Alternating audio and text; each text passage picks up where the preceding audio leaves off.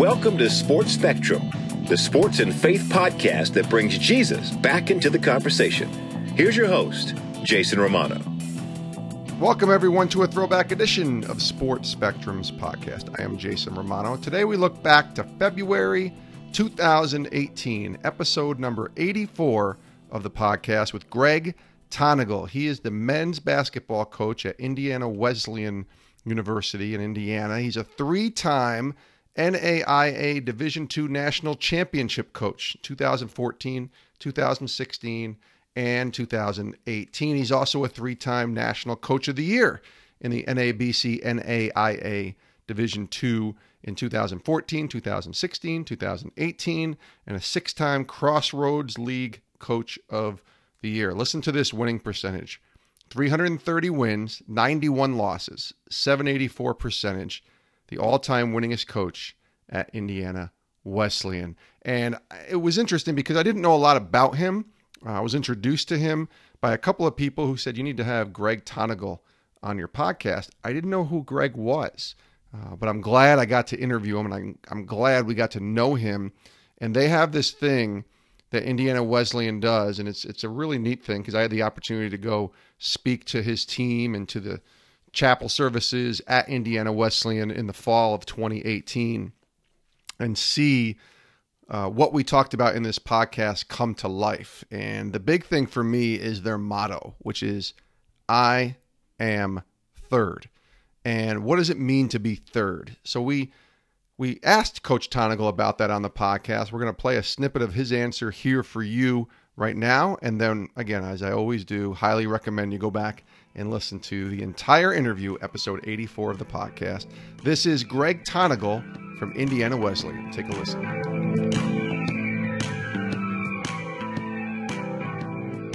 I want to talk about your faith. I know you already talked about growing up, and and obviously I've mentioned a few times how important your faith in Christ is. I wonder now, as a coach in Indiana, Indiana Wesleyan, and being able to look at your job as a ministry.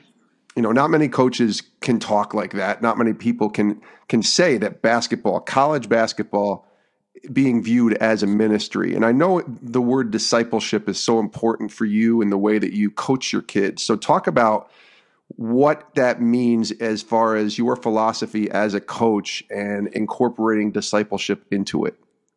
Yeah, definitely. I mean, I think obviously coaches have great power, especially in the state of Indiana. They're often leaders, not only in the school, but they're leaders in their community, and they have they have youth that look up to them. And so there's a great responsibility I think we have, and it's not always easy. And I think early on, I mean, I, I ran into a lot of where my heart was focused on winning more than it was on the love of God. And thankfully, like I said, I've had great assistant coaches and the right people to help shape and form me throughout this process, because it's easy to to seek winning and success, you know, in, in sports, because that's what it offers us, and out of that comes identity. But when we can truly focus our hearts on what God desires for our lives and then steward our gifts towards the benefit of others, I not only think we're more happy, we have we we we have more fulfillment, but we also have more success. And so much of our program has has is turning towards that discipleship model of, how do we take our guys throughout a season of basketball, and how do we journey life with them? You know, one thing we always say is that discipleship is better caught than taught. And so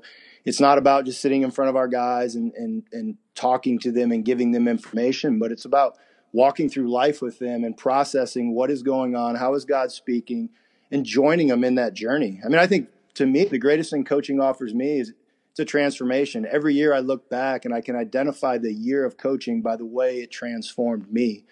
And as a leader, if I'm the one being transformed, those who follow me can't help but, I think, experience the same thing. And so that, to me, is the joy in coaching.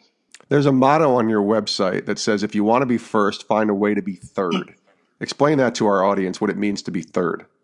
Yeah, so our, our program's philosophy is built around the idea of I am third, which is God first, others second, yourself third, which seems rather simple, but yet it's the complete opposite of the way our, our world works. I mean, the world is based upon a me first mentality. It's it's really the focus of our age. And one thing we know from scripture is that the D N A of sin is selfishness. It's a self-orientation towards, what do I want? What do I need? And especially when you get on a team, if everybody's looking at what they need, the team can't become who they're supposed to become. And so we've got this saying, if you want to be first, first find a way to be third. And it's really about, if you first pursue God and then you f- pursue other people, eventually God will give you what you need and, and what you want. And so that's the I am Third philosophy. And so much of what we do, not only from a spiritual standpoint, from, from a basketball standpoint, I mean, there's so many paradoxes in basketball that, that fit this. You know, if you give it up, you will get the ball back. You know, on a fast break, we teach that all the time. If you give it up, you're the guy that, that gets it back. And yes. It's the same way in life. If you look out for what your teammate needs, he's going to then look out for what you need. And so we're just trying to join what Jesus has already talked about. I mean, it's his idea, right? We didn't make up I am Third. It's, it's his life. I mean, he lived in radical obedience to God, and he lived with selfless love towards other people. And so we're, the, I think the challenge for us is, how do we take that and apply that to a basketball program? And that's that's a lot of fun. Now, I read you're going through seminary right now, as well as coaching one of the most successful programs in college basketball, right? So how has seminary helped you along in your journey, even as a head coach? It's been incredible. It It's really expanded my head in ways I never thought was possible.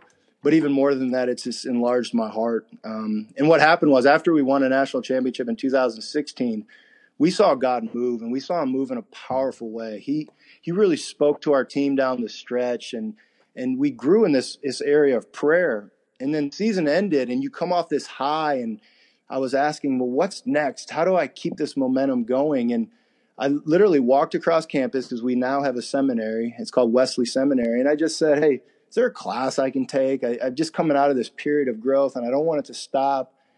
And the guy who was running the seminary said, why don't you take the whole thing? You know, he said, you can get a, this degree. I said, I don't need another degree. He said, yeah, but it, you, you never know. It could be really beneficial. So I, I decided, hey, I'll, I'll jump into this thing. And it, it's been really neat. It's been two years of, of just challenging me and really growing me. And it's given me so many tools that I can take to my team. That's probably been one of the neatest things. That they let me tweak every assignment. So instead of, hey, take this to your congregation, take this to your people, it's take this to your team. And mm. taking it to our guys and saying, hey, here's something we're talking about, we're learning, what do you guys think? And I hope it never stops. You know, I'm going to graduate this this uh, summer, and, and we'll be asking the question, I guess, what's next? But I, I would encourage any coach, just continue to learn, continue to be stretched, because it's like somebody opened a door and said, hey, here's a whole nother, I mean, the gospel's so rich and so deep, and here's another way to explore and process this for whatever you're doing, whether it's in business or whether it's in sports. I think God's always asking us to apply those things. Great stuff there from Coach Greg Tonagel of Indiana Wesleyan. They were not able to win the title in two thousand nineteen, but they still got to the tournament, to the Elite Eight. And uh, it's funny, after it was probably three weeks or two weeks maybe after the interview that we did uh, back in two thousand eighteen, they won the national championship. Uh, and then this year in two thousand nineteen had a great team as well and went all the way to the Elite Eight. Uh, before losing. So really great stuff. He's he's got a great thing going on there at Indiana Wesleyan. I'm, I hope I get to go back and and talk to him and his staff and his players, and even to the to the uh, students there with Chapel again, because I had such a great experience checking out Indiana Wesleyan and being around uh, what not just their sports team believes in, but what it appears like the entire campus has bought into, which is this I am Third model of Jesus first, others second, ourselves third, and just love what Coach Tonagel stands for. So please go back and listen to that entire episode. It was from February twenty eighteen, episode number eighty-four with Greg Tonagel here on Sports Spectrum. Thanks for listening. We'll have a brand new episode tomorrow for you. Please tune in. We love you guys. Have a great rest of your day. We'll see you tomorrow. This is Sports Spectrum.